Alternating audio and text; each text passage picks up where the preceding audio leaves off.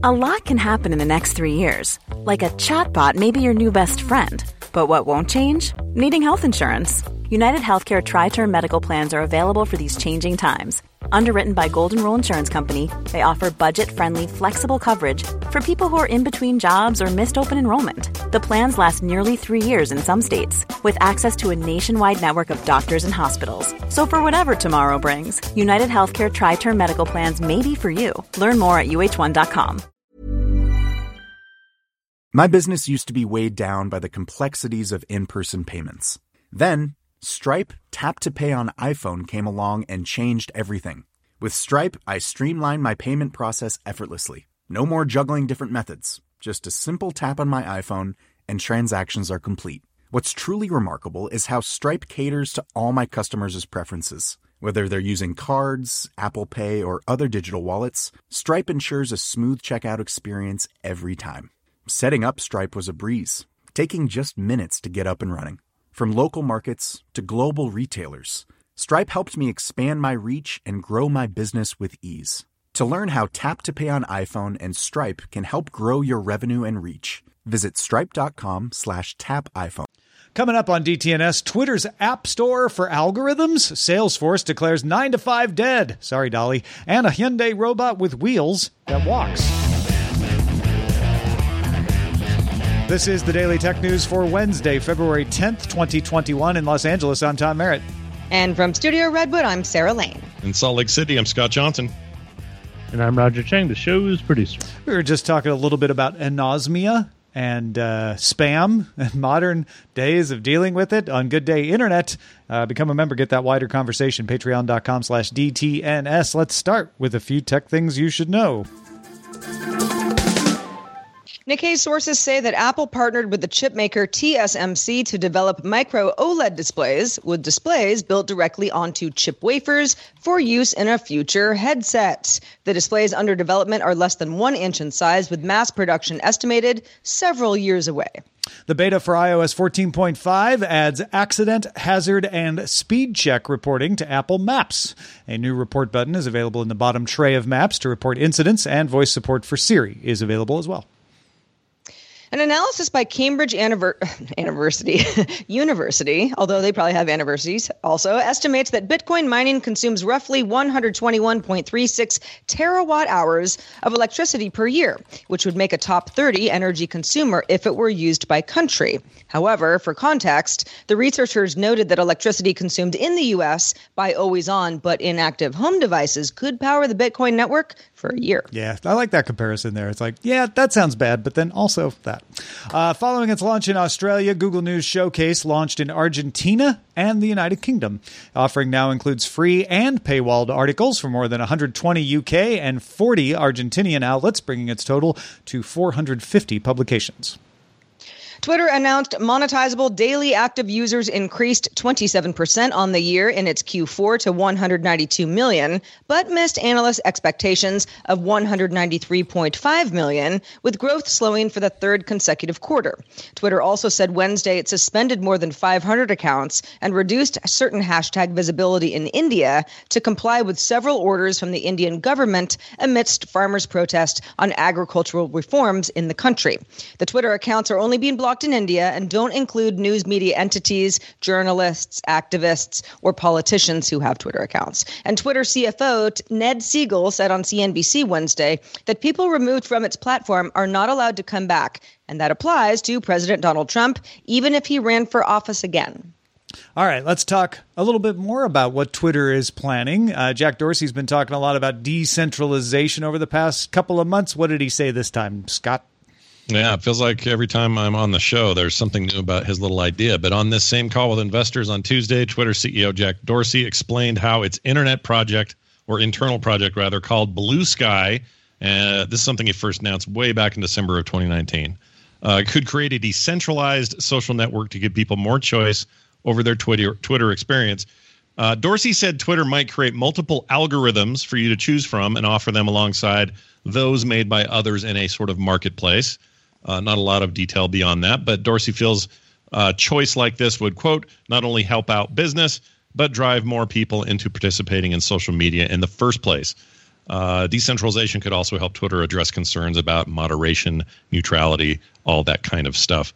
Uh, pretty fascinating idea. Uh, I I still hope he, he does it with partners and not just a, a Twitter store with algorithm skins. Well, I mean, it sounds like it's it's a combination of both. The way Twitter sees it happening, the company itself would say, "All right, you might want this experience. We have enough user feedback to know that some users are frustrated with the kind of stock Twitter experience and using hashtags and maybe uh, filtering out certain uh, keywords or searching for users or topics isn't enough for you. You want Twitter built a certain way, and we can do that for you. But then the company saying also third party developers might have some really great ideas and we would welcome those algorithms as well as long as, you know, people wanted that. Could this be something that people would potentially pay for in the future? I would think yes.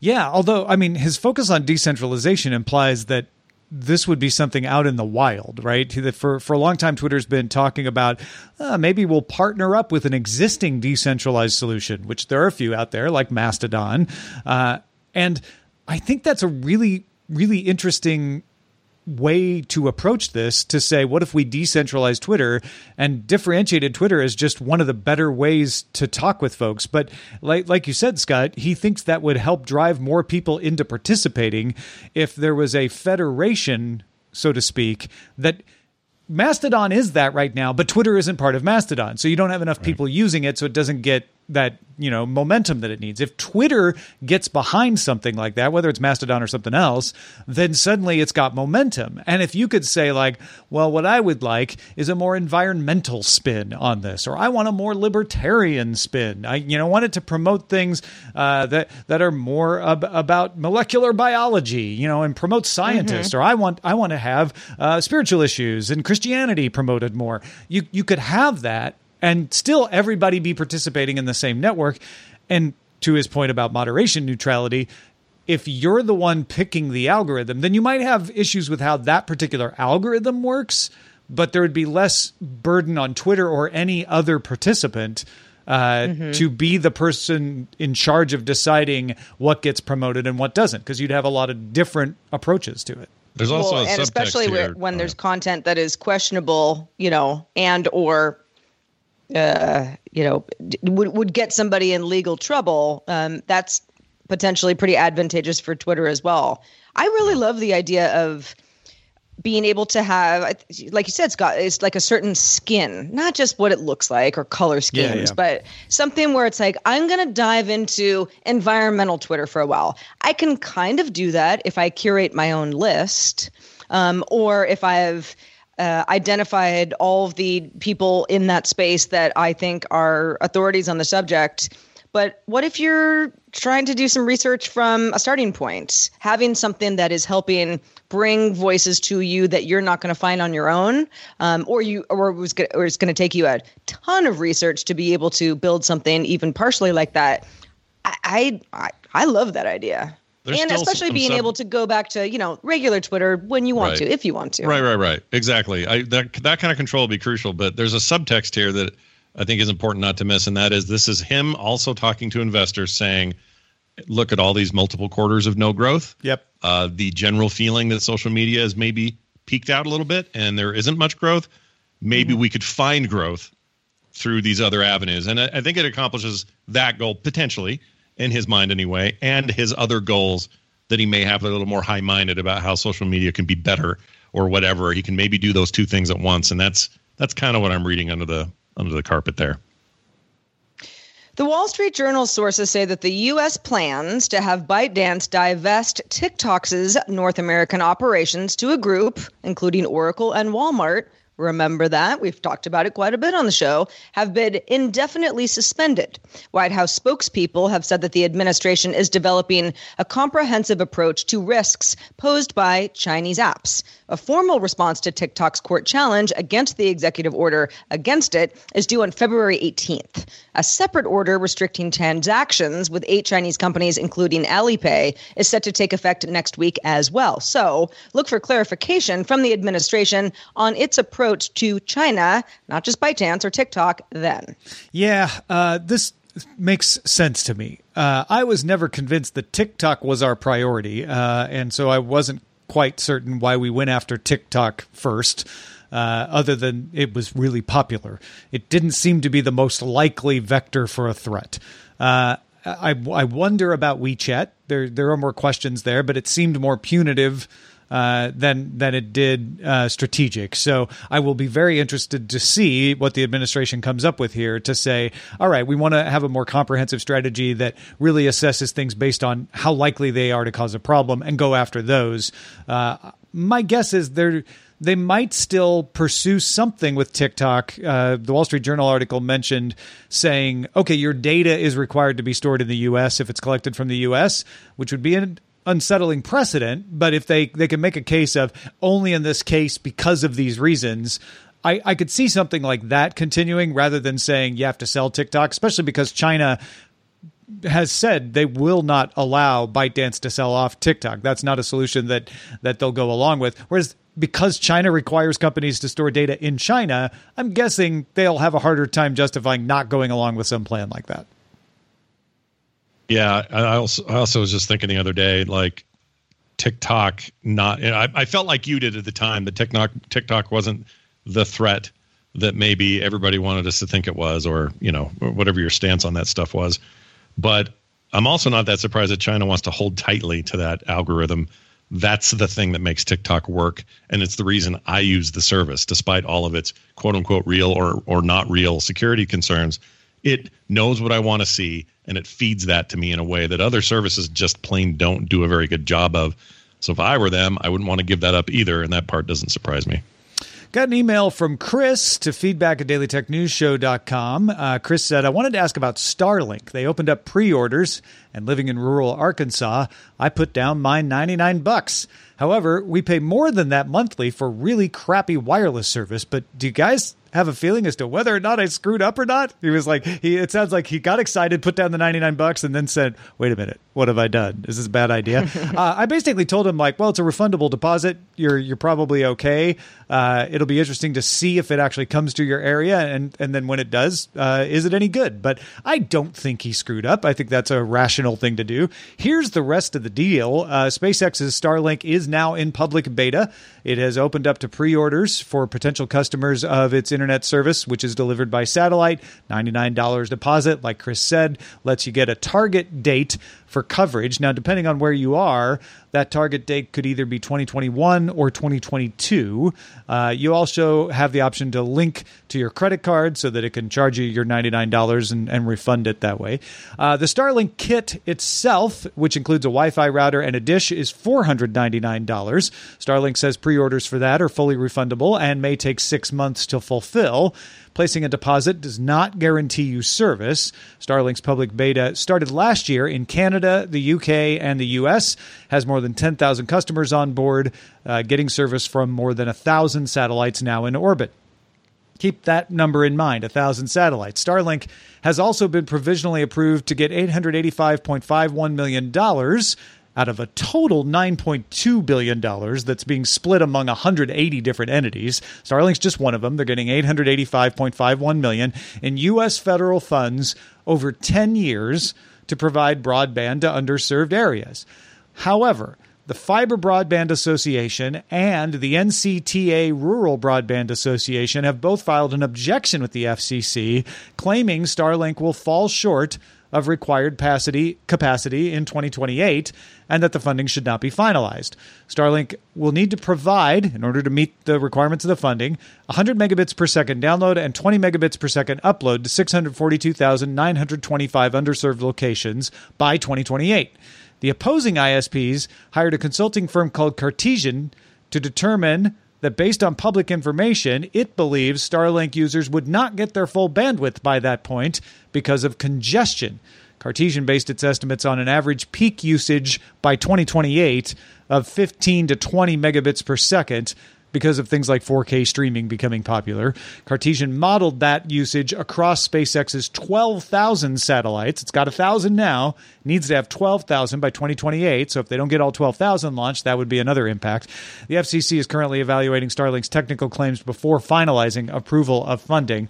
So a lot of things going on here. Starlink needs to get enough people to put down deposits that it can say, okay, we've got a decent user base, and it needs to get that federal funding so that it can say, all right, and we can like push out into these rural areas, which will be one of our big selling points. Yeah, this is uh, it, a lot of moving parts that need to fall in the right places for people not to be really upset at the end of this, right? You need the funding to get 12,000 satellites up there. You got 1,000. I mean, you got to get a lot more than 1,000 per year to reach 12,000 by 2028. But if there's a congestion issue, and imagine what kind of internet usage we're going to be talking about in 2028, uh, you know, the ISPs might not be wrong here. And at that point, the money has been spent. And who loses? The people like Chris with rural internet who say, well, shoot, this didn't work. Yeah. Although, Yeah. I mean, Also, there's- one one less than one billion out of nine point two billion, with the rest being split around 180 entities. Well, it's probably those other 179 entities that are complaining. They're part of that association. It's like we don't want that money going to SpaceX. That's a lot going to one company. Right. I was just reading a thing about securities laws and how they work with people putting money down for a thing that isn't out yet. Hmm. And that's more complicated than I thought. I don't know how that works in this particular scenario, but the one I was I was watching was about a car where they a little bit like Tesla, where they promised a car, you put a certain amount down, and then they have to deliver that car, but that money has to go into escrow basically and not Yep. be used for day to day operations. I'm sure they have that all taken care of because this is a big deal and a lot of people involved. So my guess is you're safe with your 99 bucks, and like Tom said, if it's starting to look grim, just yank it out.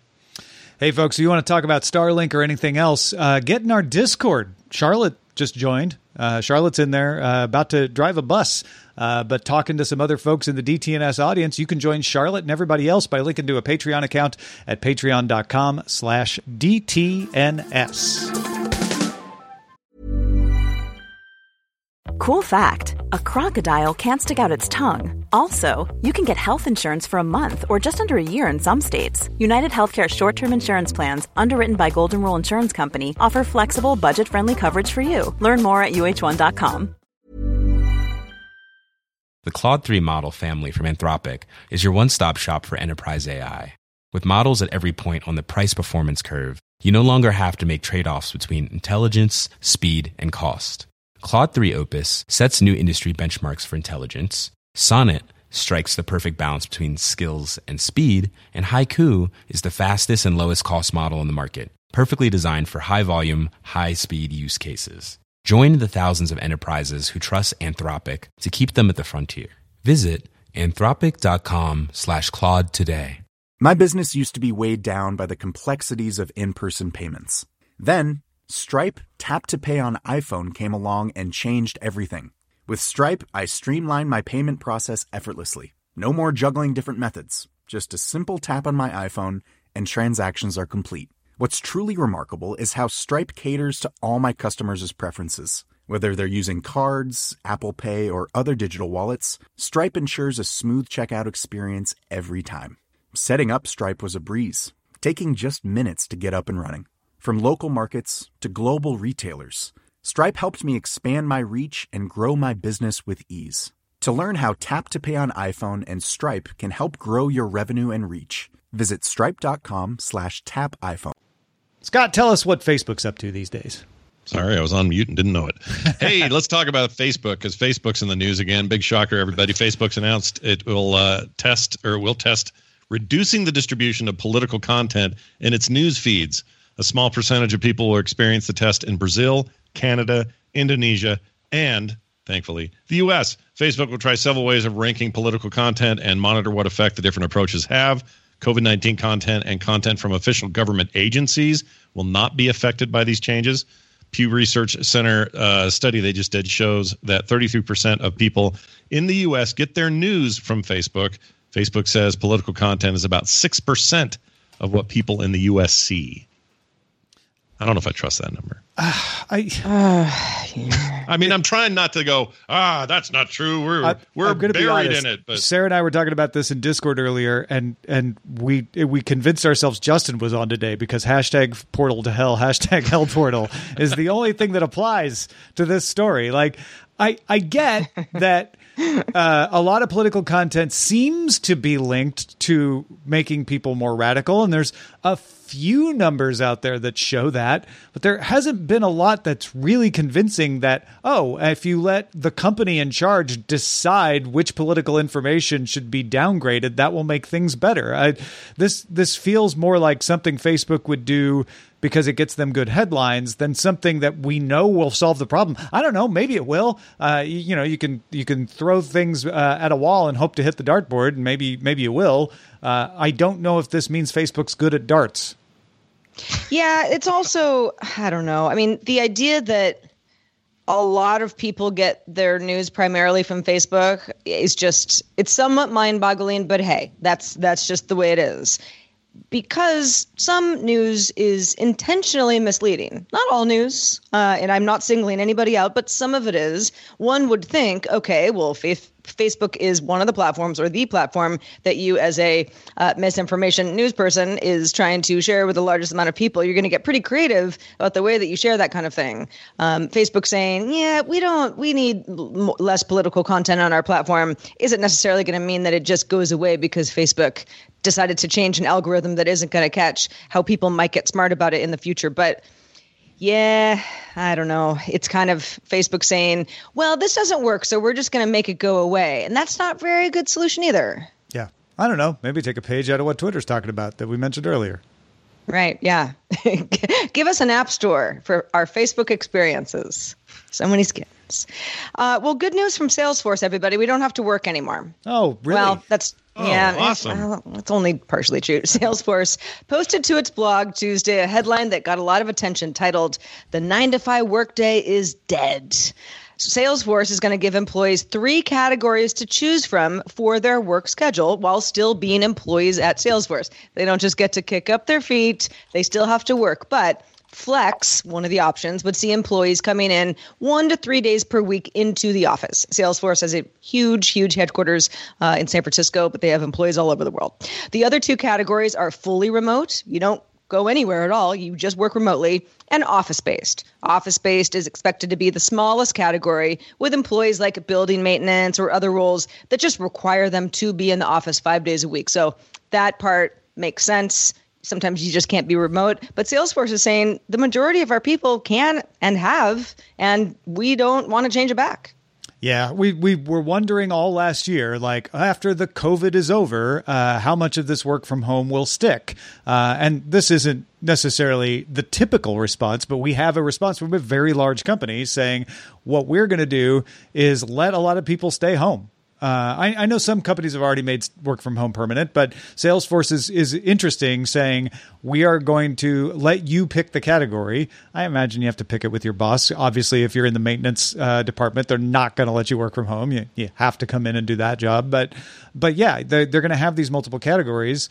And it shows that this great experiment we were all forced into has certainly had effects that you now realize, oh, working from home isn't trying to shirk your duties. Working from home can absolutely work in various roles, but also we may have some roles that really do need to be in the office a couple of days a week. Uh, and that that's what I think is kind of interesting about this from Salesforce is they didn't say it's fully remote or in the office. They said there's also this category of like, man, you, you need to be around sometimes to mix with each other and do some face to face brainstorming or whatever. Uh, but there's some roles that you only need to do that a couple of weeks, a couple of days a week. And if you only need to do a couple of days a week, well, then we don't need as much office space for you. So stay at home the rest of the time. There's been some some shifts in the video game business. The uh, I'm trying to remember the the massive company that really did it the biggest, and then I can't find it. I was trying to find it before you finished, but basically, you're starting to see uh, in that environment some permanent policies in place for work at home plans, whether we're in the pandemic, post pandemic, and beyond. And I think that's a really interesting shift, especially for a business where collaboration and sort of constant feedback and bouncing ideas around an office is kind of the norm. Uh, to see some of these companies shift that way has been really interesting. And I mean, Salesforce is um, is monstrously big. So this is is a, it's a it's a big thing. I mean, whether or not we this is all positive or things don't get reversed down the road, who knows? Like we don't know. It's just too Right. soon to say. We're still learning from this. We're still trying to figure out what's what.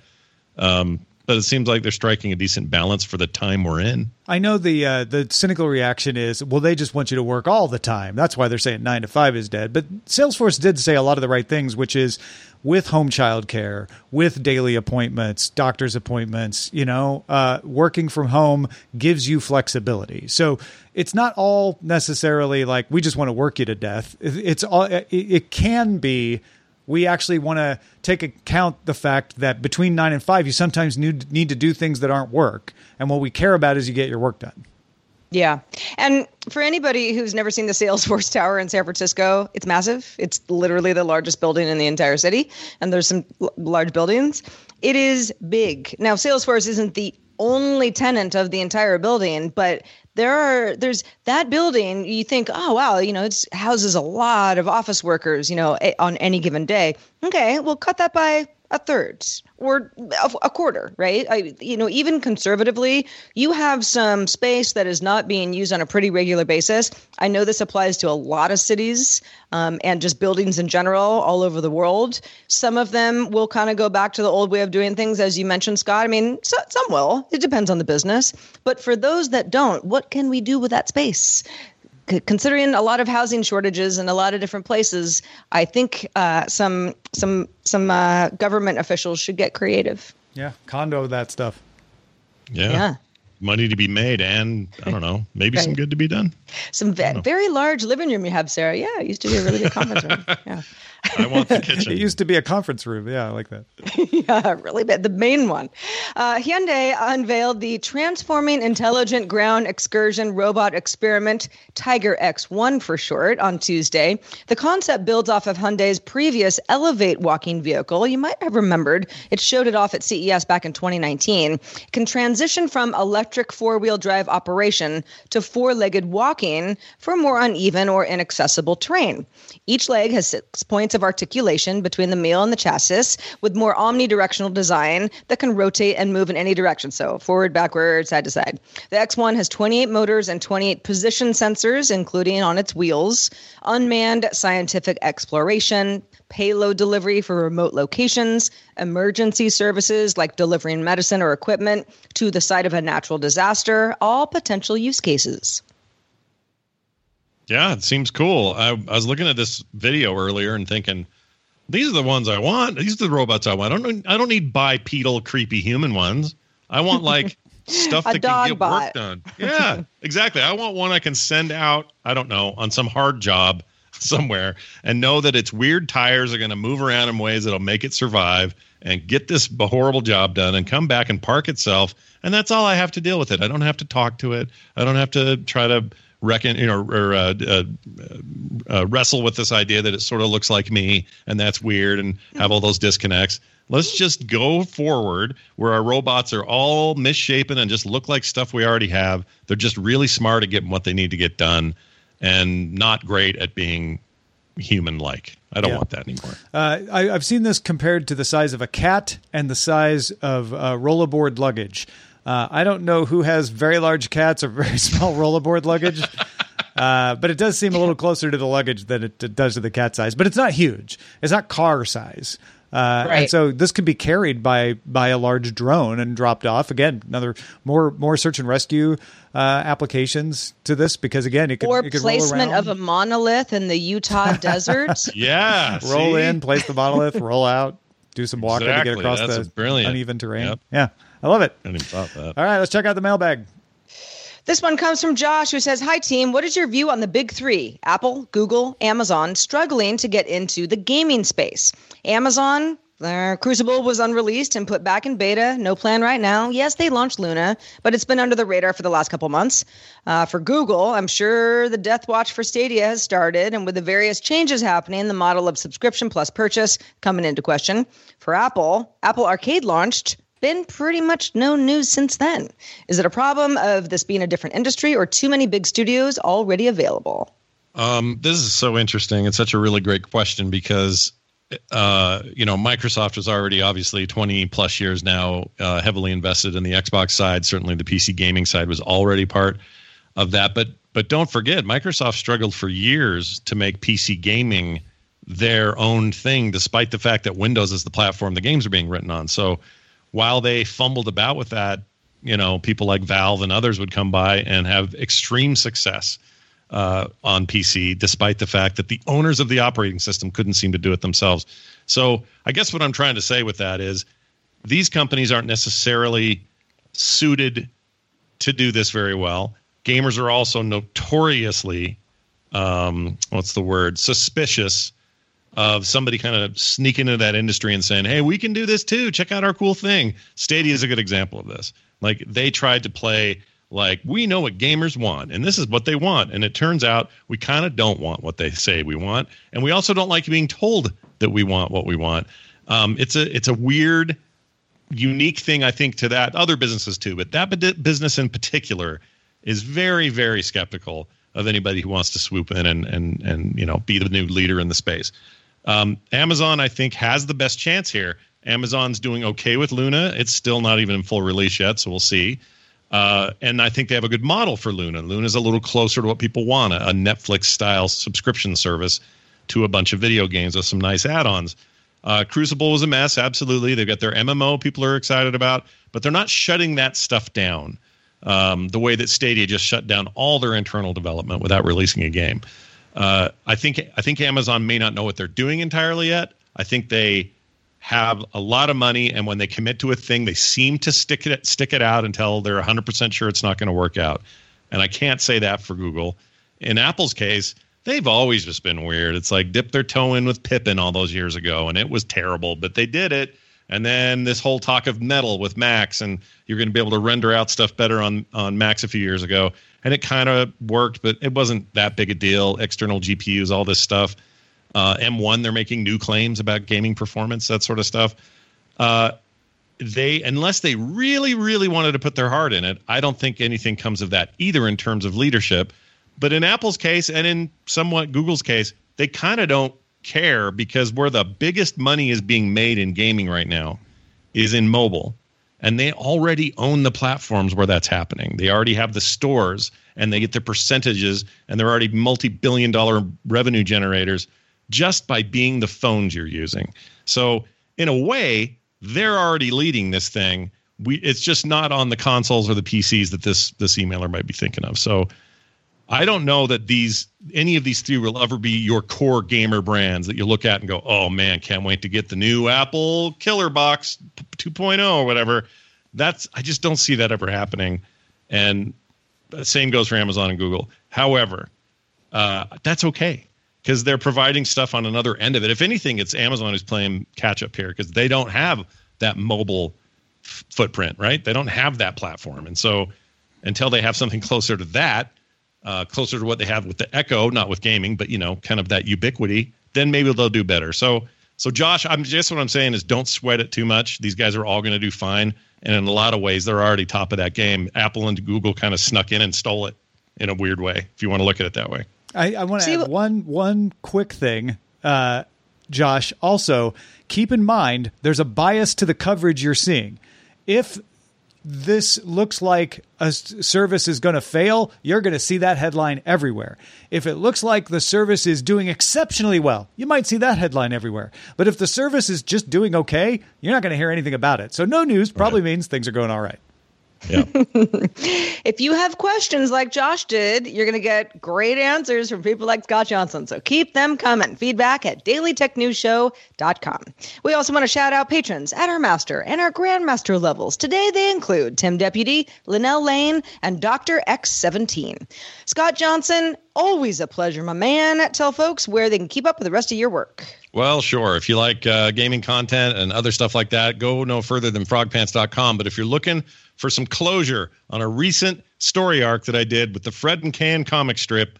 Uh, I did that. So you can finally rest easy. Everyone's going to be okay. Go check it out at fredandcan.com. And as always, you can leave me feedback or tackle me over on Twitter. I'm at Scott Johnson. I knew Can would be. I, We love patrons that stick with us. That's why we're happy to offer Patreon loyalty rewards. You can get a unique sticker or mug or t shirt or hoodie sent to you every three months as long as you stay a patron at a certain level. Each one has unique art from Len Peralta featuring the DTNS seven year anniversary logo with either Roger or Sarah or myself. Get the details at patreon.com slash DTNS. Did you know we were live Monday through Friday at 4:30 p.m. Eastern, 21:30 UTC? If you didn't know, now you know. And you can find out more at dailytechnewsshow.com/live. And guess what? We're going to do this all again tomorrow with Justin Robert Young. Come on over and talk to you then.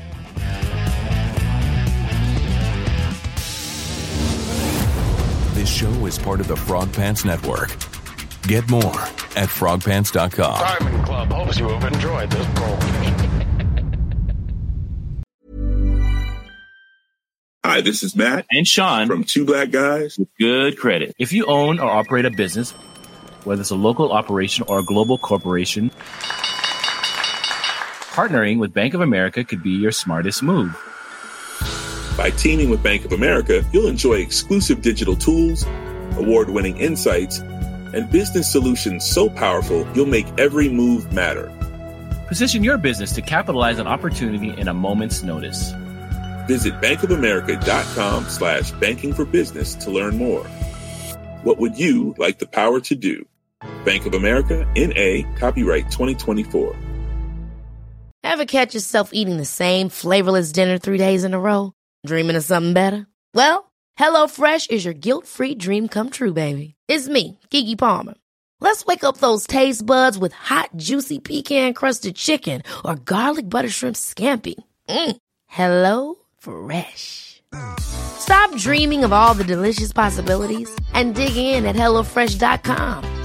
Let's get this dinner party started.